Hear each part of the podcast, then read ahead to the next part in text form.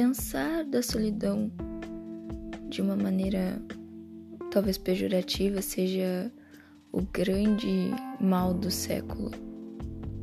A solidão não necessariamente seja algo horripilante e horrível pelo qual todos devemos temer. Talvez a solidão seja mais uma ferramenta que a gente pode utilizar para se autoconhecer. Acho que nem é talvez, eu acho que é totalmente isso. Quando as pessoas dizem que a solidão de modo geral é horrível porque simboliza que ninguém te quer por perto algo do tipo, talvez elas não estejam realmente preparadas para se conhecer ou ver como realmente são. A solidão nada mais é do que o ápice de autoconhecimento, porque é quando você simplesmente está sozinho e tudo bem.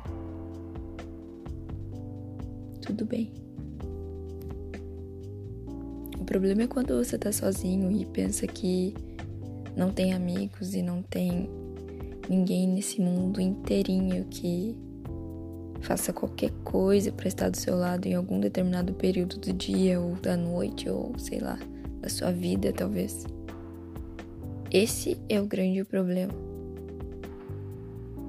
Mas não tem nada de mal em se sentir sozinho, se sentir ali e só ali.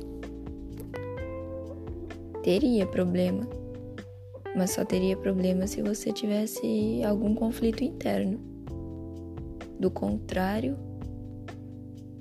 é só a noia da sua cabeça.